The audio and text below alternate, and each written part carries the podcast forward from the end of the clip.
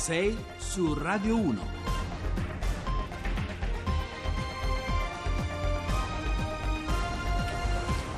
Buongiorno, sono le 6.08, Carlo Cianetti al microfono, anche oggi eh, le questioni centrali affronteremo, ovviamente non tutte, abbiamo fatto eh, delle scelte, eh, cominceremo a parlare però della vicenda, del processo Iara, eh, ma questo soltanto fra qualche secondo, intanto vi do qualche elemento per mettervi in contatto con noi, 335 699 2949, 335 699 2949 per sms e messaggi WhatsApp, WhatsApp audio. Insomma, potete non solo criticarci, ma anche eh, suggerirci delle cose e raccontarci dei fatti.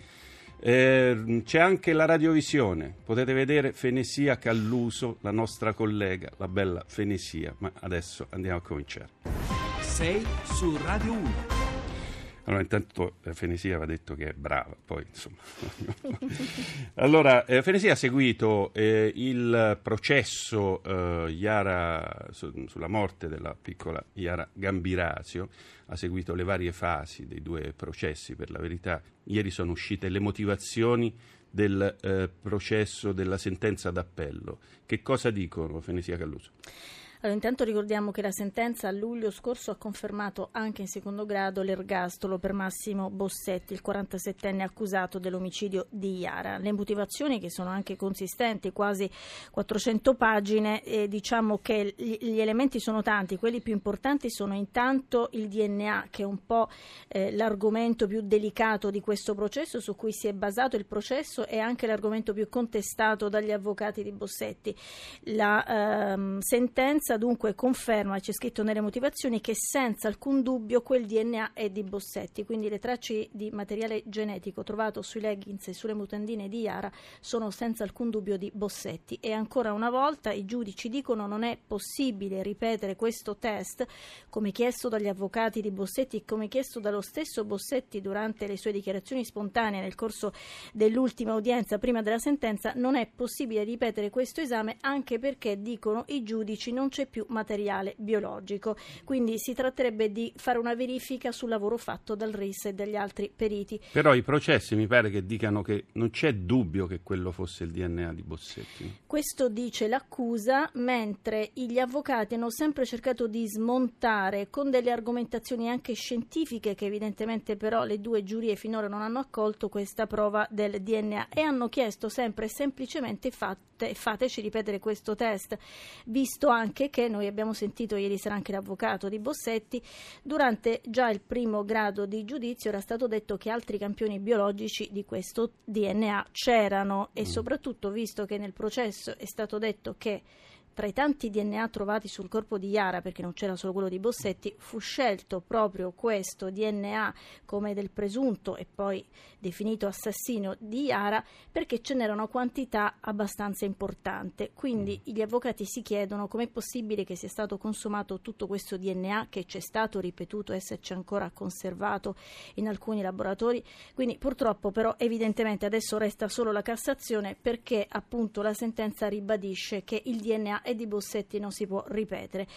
Eh, le motivazioni della sentenza entrano anche in merito a quello che è il movente, che è sempre rimasto anche un po' eh, poco definito sul perché Bossetti ha ucciso Iara, e il movente va cercato secondo i giudici nelle motivazioni sessuali, cioè mm. delle avance di Bossetti a Iara respinte che avrebbero fatto inalberare Bossetti unito alla paura di essere riconosciuto e questo avrebbe portato quindi all'uccisione della tredicenne. Si dice anche che Bossetti continuava comunque a vedere foto di tredicenni, insomma materiale eh, pedopornografico anche diverso tempo dopo il delitto, quindi insomma ci sarebbe anche questo elemento che accuserebbe il, il manovale di, di, lì di vicino Bergamo.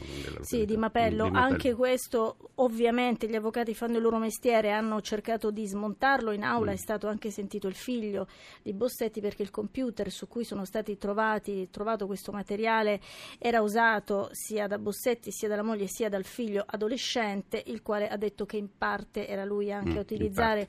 Quindi anche su questo ovviamente gli avvocati hanno cercato e hanno chiesto delle prove un po' più significative. E comunque le sentenze sono perentorie. Mm, si parla di Iara anche per un altro motivo, sempre eh, attinente a vicende pedopornografiche, no? in questi giorni. Sì, c'è stato un motivo abbastanza triste, nel senso che c'è stata un'operazione della Polizia Postale in Trentino Alto Adige proprio su scambio di traffico di materiale pedopornografico. Sono state arrestate 10 persone e ci sono 48 indagati su, uh, sul computer di uno di questi arrestati, un uomo di 53 anni di Rimini, è stato trovato un dossier di 40 pagine eh, su Iara con fotografie, anche preghiere, blasfeme, filastrocche, insomma del materiale che quest'uomo aveva raccolto eh, su, su Iara, evidentemente dopo eh, non è chiaro se prima o dopo la sua scomparsa, tant'è che gli avvocati di Bossetti stanno valutando mm. se considerare questo, questo, personaggio, visto che loro sono ancora cerca, in cerca dell'assassino di Iara.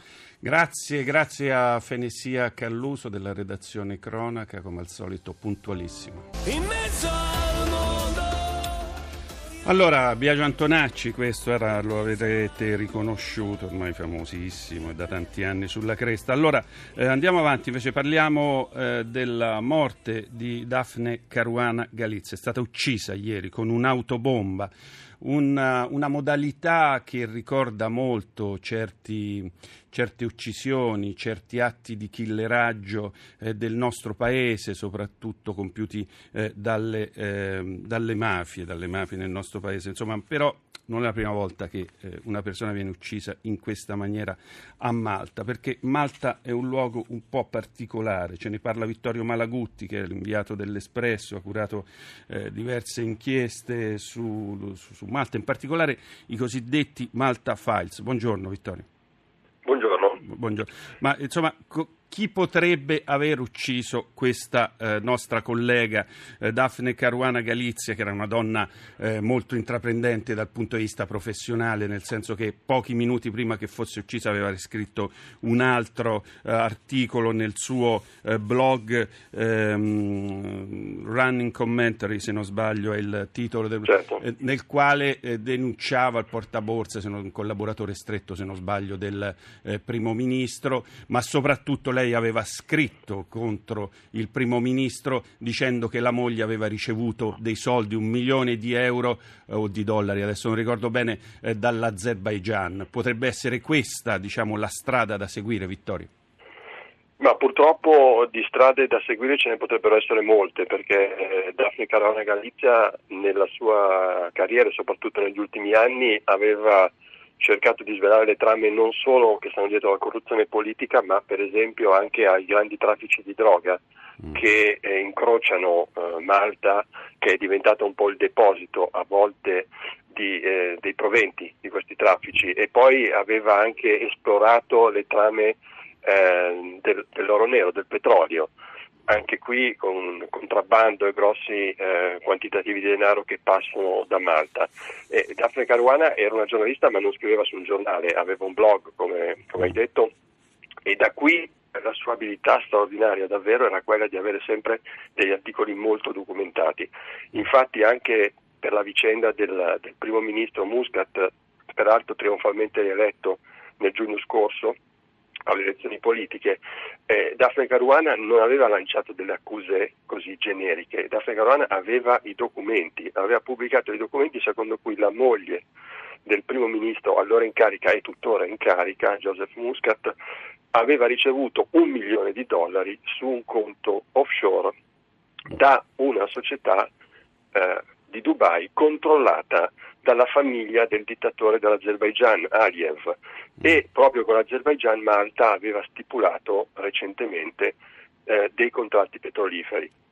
Vittorio, ovviamente, qui, sì, questo è chiarissimo. Muscat aveva detto che eh, ha dichiarato mh, di essere estremamente eh, colpito da questa morte e che farà di tutto per trovare i colpevoli. Potrebbe entrarci la mafia italiana? Ti chiedo 30 secondi perché dobbiamo andare avanti. Potrebbe entrare le mafie italiane? Sì. Mm. A livello di ipotesi sì, perché la mafia italiana, come abbiamo raccontato nella nostra inchiesta Malta Files sull'Espresso, mm. si è trasferita in massa eh, a Malta. Malta è un eh, centro di investimento della mafia italiana che investe soprattutto nell'azzardo mm. e lo hanno dimostrato numerose inchieste giudiziarie. Quindi la mafia italiana è molto forte a Malta, grazie. i nostri magistrati sono lamentati perché il governo locale e le autorità giudiziarie non collaborano a sufficienza. Quindi Gra- c'è anche la pista mafiosa. Grazie, grazie Vittorio Malagutti. Grazie a voi. Sei stato molto puntuale, molto preciso anche tu. Allora, sei su Radio 1. Allora andiamo avanti con Alessandro Mugelli che è docente del Dipartimento di Neuroscienze Area del Farmaco e Salute del Bambino perché eh, scadono molti brevetti e eh, quindi i farmaci diventano low cost. Professore, buongiorno. Abbiamo un paio di minuti, buongiorno. chissà se ce la faremo a raccontare.